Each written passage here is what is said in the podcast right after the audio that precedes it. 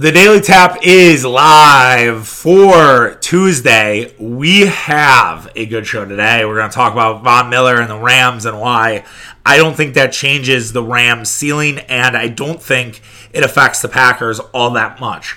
We will talk also about the Kansas City Chiefs and why I was not impressed with what I saw last night, and it really is much of the same for Kansas City. Lastly, we will do rapid fire. We'll talk Aaron Rodgers Bitcoin. We'll talk Khris Middleton and health and safety protocols. And yes, we have to talk about the pole assassin. So we will talk about all of that uh, today. Good show. Follow us on Twitter, Tapping the Keg. Follow us on Instagram, TikTok, Facebook, Tapping the Keg Sports.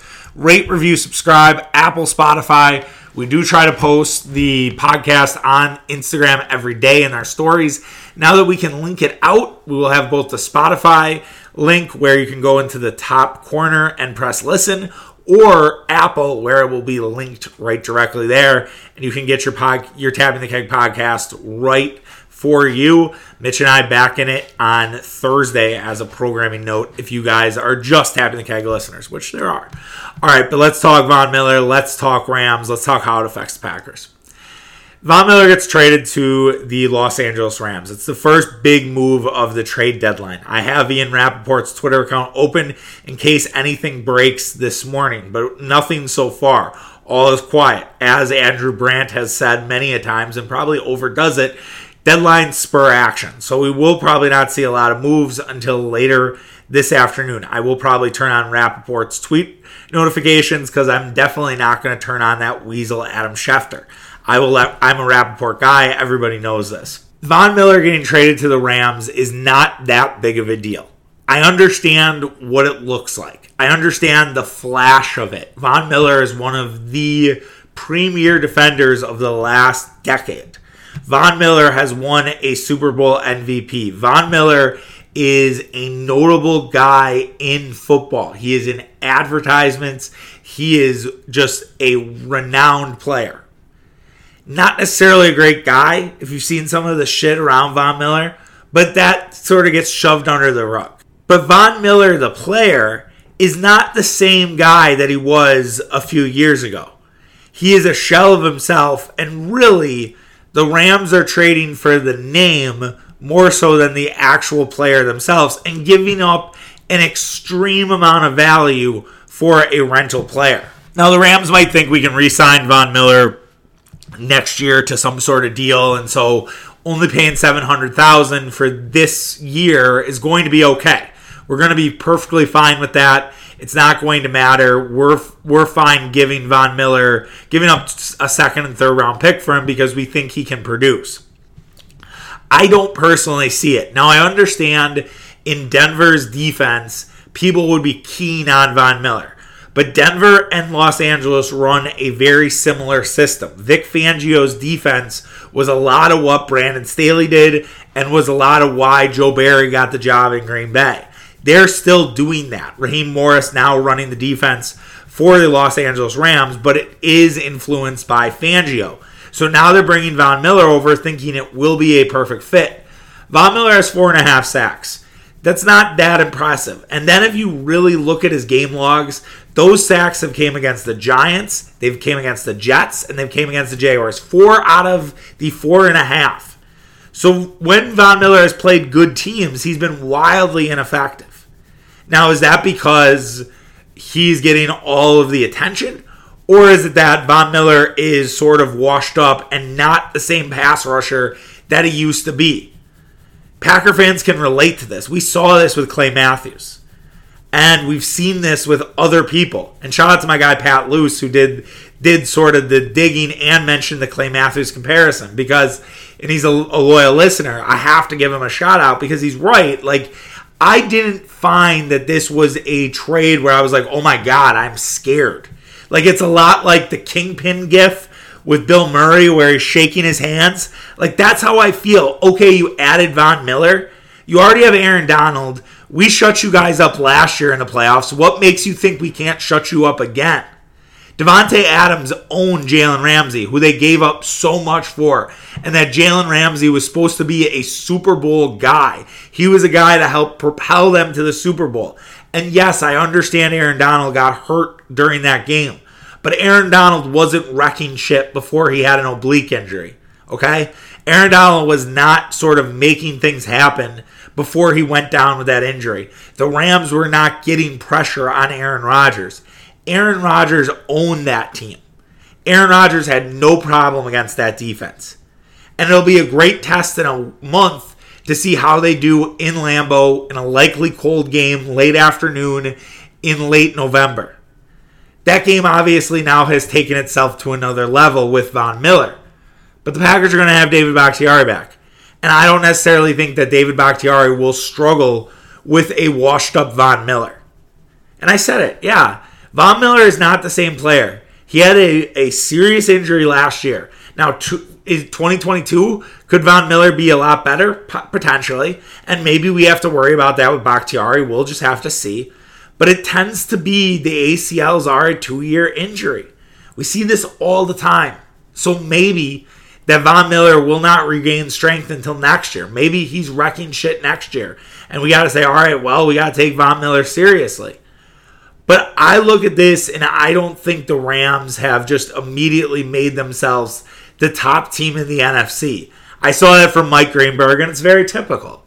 It's very flashy. It's going to get attention. It is a splashy thing. It is going to drive attention. It's going to drive more no- notable things in a city like LA where they need to have the attention on them. LA is a star city. It's why the Lakers always bring in dudes. It's why the Clippers can attract different talent. It's why the Dodgers seemingly always have big names. It is a competition to see who has the most stars in that city. And it will always draw eyeballs. Now, the Rams are fighting for those eyeballs. The Rams right now are what maybe the Bucks were in the 1990s or 2000s if you use Milwaukee as the comparison. You're like, wow, that's intense. But think about it. They're diehard Dodger fans, and the Dodgers have won a World Series in the last couple of years. Lakers are always going to be the number one team. If you talk to people who are in cities like Chicago, Cleveland, and elsewhere, like there are certain teams that are just bigger than everybody else. Like the Browns, for example. Even though the Browns have had so much strife and so much struggle when the Browns are good, nothing else fucking matters in that city. So when the Lakers are good, nothing fucking matters. Nothing. The Lakers are the team. But to compete with a team like the Lakers, adding flashy dudes like Von Miller are going to get attention. It's going to draw more eyeballs to your team. And yes, the Rams would love to host a Super Bowl. They would love to do what the Patriots did and host the Super Bowl on their own. But it's hard for me to look at this and say, all right, this has vaulted them past the Packers. The Rams have not been that good rushing the quarterback this year. The Packers are just as good rushing the quarterback, if not better. They're tied for the they t- they're tied with the Rams when it comes to pressures. Their pressure percentage is eighth in the league. The Rams are around 21st, 22nd. And for those who don't know the nerd NFL stats, pressure percentage is based on all the things you you think of. So hurries, knockdowns, sacks. That is what pressure percentage brings to you. So Green Bay's pass rush is just as good as what the Rams are bringing. So if you are like, well, why didn't we get Von Miller? We didn't need fucking Von Miller. We have Preston Smith, Rashan Gary, Garvin is something. Um, and you're going to get Za'Darius Smith back at some point which is surprising, which is something we didn't really talk about. But Za'Darius Smith was a guy I did not count on for the rest of the season, and now all of a sudden he's back in Green Bay. Winning cheers a lot, I guess, and that's great. And that is ex- that's a great boost for what Green Bay has going forward. And some people are like, well, the Rams are are this model of what the Packers should be in terms of trading draft picks. Why? I don't know about you guys, but I would rather have Elgton Jenkins, Jaire Alexander, Darnell Savage, Rashan Gary, Eric Stokes, and and a few others. Kingsley Keke is another one, another starter. They've all been drafted by the Green Bay Packers. The Los Angeles Rams do it differently. I think what people need to understand is that you are not going to see the same thing with the same teams. Every team has a different philosophy, every team has a different structure. And if you don't like the Packers draft and develop model, you should just go cheer for another fucking team. Because that's what the Green Bay Packers have been for decades. It's not changing. That's what how Green Bay runs their team. Green Bay doesn't have an owner. Green Bay can't just have an owner that willingly says, well, "Yeah, we'll go on the luxury tax, no problem." They they don't have that, all right, and they don't want to do cap, cap gymnastics. And I'm telling you, at some point, the Rams are going to be fucked. I don't know when, but at some point, the Rams are going to fall apart, just like the Saints which is incredible. And Sean Payton deserves probably Coach of the Year over Matt LaFleur. It pains me to say that. I love Matt LaFleur, but man, Sean Payton's six and two with basically nobody on that offense.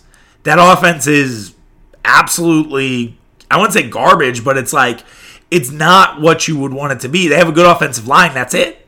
And Alvin Kamara. So that does help, I guess, but they don't have a quarterback. They don't have any wide receivers. The Saints are kind of just they should be a eight and eight ball team, and they're not. They're right in the playoff hunt, and they're potentially in the mix for the NFC South title. That's crazy. That's nuts. So I I think Payton deserves a ton of credit for that. And they've had cap issues, and it has not bit them because they have a really good coach. And so maybe because Sean, Sean McVay, another Sean, is a, as good of a coach as Payton, he will not allow that to happen. But I'm okay with what the Packers do. And if they make a move today, great. If they don't, I'm not going to freak out about it. Green Bay has let us down time and again with the trade deadline. We'll obviously react to it, but it's not necessarily anything that I expect. If they get Evan Engram, that would be fantastic. But I'm not I don't want Evan Engram for more than a fifth or sixth round draft pick. And the Giants think they get, should get a four, they're fucking high. So we'll see what the Packers do. Again, keep those expectations low. Learn from the Stephon Gilmore uh, issue a couple weeks ago, and just if it happens, great. If it doesn't, don't don't like freak out over it. Moving on to the Kansas City Chiefs.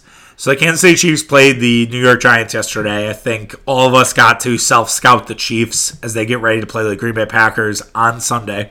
The Packers open as a two and a half point dog. Uh, they are underdogs yet again uh, for the second straight week. Green Bay obviously won outright uh, in Arizona. Now they will look to do the same in Kansas City. It's a back-to-back road game for the Packers. This is a daylight savings time curse game, which I can't remember if we talked about, but they've lost their last seven games on daylight savings time, which it is again on Sunday. So set back your clocks. But I look at Kansas City and I do not find anything to be impressed by. The Chiefs really look like a shell of themselves. And I don't really know how to explain it. I don't really get that the Chiefs struggle with too high. That the, the basically the defense of running a Tampa 2, if you will, and having two safeties back has somewhat confused the Chiefs. And I, I really don't get it. I mean, Tyreek Hill today had 12 catches. So Tyreek was more of an integral part inside out. We talked about this, I think, right before the Arizona game, right? How the Kansas City Chiefs are more outside in and they need, you know, more slot guys and they need to sort of spread the ball out without going deep. And that they, they aren't able to go deep. And that has somewhat limited Patrick Mahomes' powers. And I think what Mahomes needs is he needs a full off season of kind of retraining his brain. I think that's what's wrong with Patrick Mahomes. I think everybody probably has their own theories. And yes, rough patches do happen.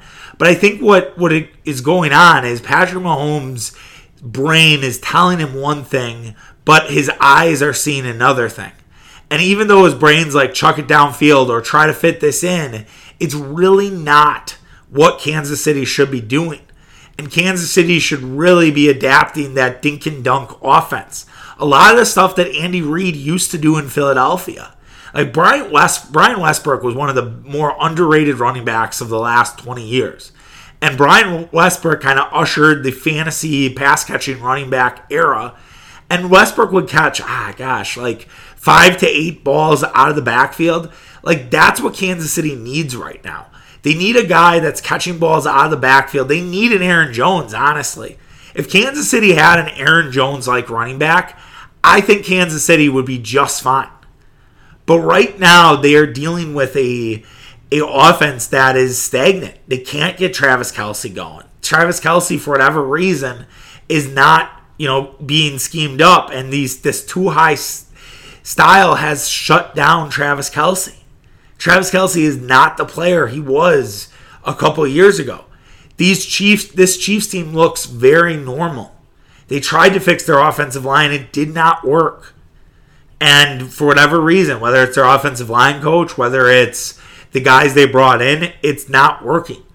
If I were the Chiefs, I would make a massive offer to Adam Stenavich, the Green Bay Packer offensive line coach. I don't think they can go lateral move, so you'd have to be like offensive coordinator plus offensive line coach or something like that for Stenavich to, to move on from Green Bay. But they need to get a premier line coach because that is part of their problem too. And Patrick Mahomes keeps giving the football away, and the Chiefs in general. The Packers right now are tied third in the NFL with 14 takeaways. The Chiefs are worse than the NFL with 19 giveaways. Shout out to Matt Schneidman on that stat. That's bad. That is not going to get it done. That is going to really, really hinder yourself. I'm not going to look past the Chiefs, though. I'm not going to say, okay, the Packers are going to absolutely roll in this game. Kansas City needs this win. Kansas City is playing the hardest schedule in the NFL. They do not play a team under 500 the rest of the way at this point of the season. Now, a lot can change. If you remember, when we looked at the Packers schedule on paper, we saw Arizona, Kansas City, Seattle, Minnesota, Los Angeles, and that five game stretch seemed really fucking hard. Now, Seattle might be, have Russell Wilson back, but their defense is complete smoke and mirrors, regardless of Russell Wilson being back. Minnesota could be out Danielle Hunter, and they won't have a pass rush. And Minnesota looks like a team that is falling apart at the seams, and Mike Zimmer might not make it to December. Los Angeles, yes, very tough. Kansas City, again, it's unknown. Yes, the, the, Chiefs need a win, but I'm not looking at this and saying it is an impossible game for the Packers to win. It isn't. In, in a lot of ways, the Packers probably are favored at home, right? So I do not think that the Green Bay Packers are in a bad spot here. I think having 10 days off, I think hopefully getting Davante Adams back, hopefully getting David Bakhtiari back is only going to help things. I don't know the status of Jaire Alexander. Uh, that would be nice to know. But even if Jaire is not playing, I think they have what it takes with Rasul Douglas and Eric Stokes. I think that's a pretty solid secondary. And then you're going to add Kevin King into the mix. And I realize everybody has their own opinions on Kevin King. But I think Kevin King in doses is just fine. He's like that friend where you're like, okay, I can see this person like once every two or three weeks, but if I keep seeing them every week, I'm gonna get fucking sick of them. That's kind of Kevin King. It's like Kevin King plays limited snaps, I think it's fine. If Kevin King plays the full game, we're probably fucked. So I think it'll be all right to have Kevin King out there in a limited capacity. Chan Sullivan has looked good the last few weeks. You know, there are guys who are coming on. It, and the thing about this defense and why you feel almost better about them against the Chiefs is it seems like the defense is getting more confident each week. Every week, it seems like it's another thing for this defense. Last week, it was the Douglas interception. It was they had two opportunities to intercept. Henry Black, who was terrible against Washington, makes a pick. He finds ball gets tipped. He gets the ball. Rashan Gary frustrates Kyler Murray, causes Kyler Murray to fumble. The Packers are a team that is hunting turnovers, and that has not been the case in years. And that is a bad news for the Chiefs. So we'll see what happens. But I do have a lot of confidence in the Packers, although that day- daylight savings time curse is looming in the background of my head. I like I can't get it out of my head. I forgot about it and then someone brought it up yesterday that the Packers are 0 7 in their last daylight savings game. And I have to at least kind of do the research. I think I did a podcast on this. I'm gonna have to look. If I didn't, we'll do the podcast tomorrow and we'll talk about it because I'm sure there's context to why those games happened. Uh, but we'll we'll get into all of that uh, maybe tomorrow. All right, let's do a little Wisconsin rapid fire and wrap us up for today's show. Aaron Rodgers giving away some of his salary in Bitcoin or taking some of his salary in Bitcoin and then giving away a million dollars. I forgot to hit up Aaron Rodgers on social media. That's on me. I would have I wouldn't mind a little bit of Bitcoin just to see how it does. Why not? Like, hey, say, hey, Aaron, can you send me send me some Bitcoin? It's a great way for Cash App to sort of try to break through in the Venmo space. Venmo is so popular. I think all of us use Venmo. I think it's it's very hard to think of someone who doesn't use Venmo. And so for Cash App to be like, all right, how do we break through? How do we get past Venmo using Aaron Rodgers is a great idea that's something that I would definitely look at if I were, you know, that makes you think, all right, let's let's look at Cash App. Let's see if Cash App is is the way to go over Venmo because they do do Bitcoin. I'm not huge in the cryptocurrency. I don't really understand it. I, the only time I've dealt with Bitcoin is if I'm pulling out money that I've won in gambling. That that is Bitcoin first, and then I put it into my bank. Now I have thought multiple times in the last the Bitcoin surge. I'm like, should I have just fucking left it in there? And if I had left it in there, what would my what would my dollars have been? Because I think it would have been really, it could have been some really special, special amount, and been like, oh hey, by the way, I have like a hundred thousand in Bitcoin now that I need to transfer over. So that that's something to think about next time I hit it big. Uh, it's been a while. Uh, let's just put it that way. Uh, it was a good day, as, as I mentioned, good day Sunday. But yeah, Aaron Rodgers, Bitcoin, Cash App, I think it all works works out. Aaron Rodgers being a crypto guy is not surprising. Um, it seems very up his alley. Uh, Tom Brady obviously involved with FTX, uh, which makes sense. Um, would be makes sense that they go after Aaron Rodgers, and I don't know, maybe does Venmo or someone else go after a Patrick Mahomes? At this point, it's like, do you have to do crypto? Is Mahomes' agent like? Rodgers and Brady are doing crypto. You need to do crypto. I have no idea. Or Josh Allen. Josh Allen feels like more of a crypto guy in the young quarterbacks or Lamar Jackson. I would say if I had to rank who are crypto guys in that young quarterback, oh, Herbert. Herbert, number one. Josh Allen, two. Jackson, three. I'd go Mahomes, four in the crypto power rankings for the young guns. Other little nuggets. You know, Khris Middleton entering health and safety protocols. Originally, it was, hey, Khris Middleton's sick. He's going to miss the, the Utah game. Now it's like, ah, we don't know. Chris Middleton might have COVID. Um, they have not said if he has a positive test or if he's a close contact or if he's unvaccinated. We don't know any of that information. Be, we should not necessarily demand it. I don't really care too much. I just want to know the timeline at this point, like that's really all I care about. If he has COVID and he's out for 10 games, then he's out for 10 games and the hits just keep coming for the Bucks. And they can't seem to get fucking healthy. And that is very frustrating. And I think a question for Mitch next week on Tapping the keg or this week on Tapping the keg is like, when do we start like going like, all right, can, should we put should we be like concerned about these injuries? Or should we look at the record and say, all right, we have a massive hill to climb. Right now, the Bucks are three and four. They play the Pistons tonight. Even though that they are a skeleton crew, they should beat the Pistons. The Pistons are one of the worst teams in the NBA. But because the Bucks are only a four and a half point favorite, that I think tells you everything you need to know about Milwaukee right now. We'll see if they can get it done against Detroit, and then hopefully you can get some guys back for the Knicks on Friday, which is quite a layoff. And then by that point, you're almost at two weeks with Holiday's ankle. You're at over two weeks with Brook Lopez's back. If Middleton just needs to do like a five day quarantine, he could potentially be back for that. It would be really nice to have all the tools back on Friday, but I feel like I keep fucking saying that. So we'll just sort of watch what happens with Middleton, and obviously, let's hope it's not any sort of outbreak. Um, Giannis obviously has announced he's vaccinated, but that's really the only one we know. I know the Bucks aren't fully vaccinated. I think that was noted, um, but they have a lot of guys who are. So we'll see. I mean, we'll know if they go to Brooklyn and like, yeah, so and so can't play because he's vac- he's not vaccinated. So we'll know right then and there who who did not get the vaccine. And I really don't care. We talked about this with Lazard. We don't need to go into that again. But it's just obviously, I hope Khris Middleton's all right.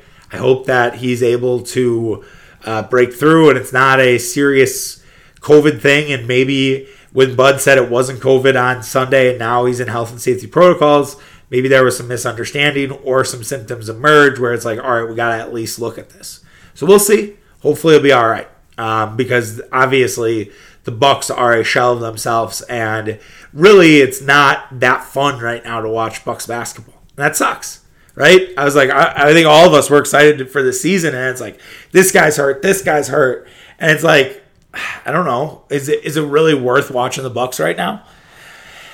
Lastly, I have to talk about the pole assassin. I have to. So, if you did not see this story, if you were not online yesterday uh, during the Chiefs and everything else, here is what happened. There was a story that came out and said, I'm hearing a report from a credible source that Texas Longhorn special teams coach Jeff Banks Monkey allegedly attacked and seriously hurt a trick or treater last night on Halloween. The monkey's jaws apparently had to be pried off the small child. Now, there is some context here. Jeff Banks used to coach at Alabama. Jeff Banks had a wife and kids. Jeff Banks left his wife and kids for a woman that was a stripper in Alabama whose nickname was the Pole Assassin, and she used a monkey as part of her routine. Now, Jeff Banks, obviously making a million a year as a special teams coach, has let Miss Banks retire from the stripping game. Danny Banks is her name. She does not strip anymore. But you can take the woman off the pole, but you can't take the pole out of the woman because Danny does not play around on social media. She did this whole thing basically explaining what had to happen for a kid to get attacked by a monkey. And it seemed like the curiosity got the kid. Her defense was not a bad one, honestly. Now, no one knows if she put that sign up right away. Um, her being like, oh, I took these signs down. I don't know how much I believe that. I think what you would need it was a very big house, bigger house than I would expect for a guy only making a million a year, honestly. Um, but who knows? Maybe property's good, whatever. Um, I need to see like actual like Nest footage or like SimpliSafe. Not a sponsor, but if they want to, they sponsor every other fucking podcast. I need I need to have more of a tape. Like I need to have the surveillance, all right? Like that's what we need when we're going into this. Like that that to me is our key here. If we see that Danny ha- is actually telling the truth that this little shit went all the way back there and disrupted the monkey, then yeah, it's on the kid. But I, I guess like it took a while to get to the monkey cage. So, like, if you're really thinking about this, yes, there was some curiosity from a kid. And when you're six or seven years old, you get curious. And sometimes you stick your hand in cages. I did it. I nearly lost a hand when I was like four. We had a block party. And it was like a neighborhood, whatever. There was a fence with a dog. And the dog was a big fucking Akita. He was a mean son of a bitch. There's a long time story about him and my cat went face to face and they looked at each other and then they walked away. It's an urban legend in the city of Tosa. It's like the mob. It was the cat versus the dog. My cat McNeil was a street cat, did not put up with a lot of shit. Easily could have got eaten by that Akita. Did not happen. Anyways, this Akita was a mean son of a bitch, though. And they had a fence. But the fence was like outward facing in the front door. So the Akita could kind of watch watch sort of the ins and outs of everything. You see this every now and again, uh, but it doesn't happen often in houses anymore. Um, that there's like a fence that leads out to the front yard. So when I'm there, all of a sudden I put my hand in the cage to pet the dog, and the dog puts my hand in its mouth. It, I am my hand is just resting in its mouth, and I'm four And I, I, I didn't have big hands as a kid. Like I, I mean, fuck, you're that's basically nothing. And when a neighbor finally realized it, she quickly removed my hand from that. And then I started bawling because I realized like my brain must have been like, holy shit, I fucked up. So this is my long way of saying it happens that kids stick their hands in cages. They just want to pet the animal, man. They don't know better. Um, so yeah, maybe just be like, all right. If I guess here's the thing, if this fence had the monkey, you had to go to two fences, and I understand the curiosity of the kid, but why the fuck wouldn't you put some sort of barrier so that you couldn't go any further? Like, just put up, I don't know, just move like a, a chair there. Move like a, uh, like a pool chair or something or move like a lawn chair something that would basically prevent you from going forward. That's all you got to do. But anyways Pole Assassin's an incredible story one of the best that you will ever see in the internet streets. Kept all of us entertained i think on Friday, on monday after monday evening take care of yourself have a great tuesday I'm gonna try to get podcasts up earlier, guys. I, I really am. I'm really sorry for this. Um, basically, I think that it gets misconstrued sometimes. That like you're like, oh, person A will who doesn't have a side hustle, does watch TV and hang out, and person B who has a side hustle works their ass off at night. It's really hard sometimes for me to get up at night. I'm working till seven. I want to spend time with my wife. I want to do shit around the house that keeps my wife sort of off my ass and also keeps our house clean. And so it leaves less time for blogging and podcasting, more than I would like. So I'm really going to try to recommit as much as I can, but it's hard, not going to lie. All right, guys, have a great Tuesday, and we'll be back tomorrow. All right, see you. Bye.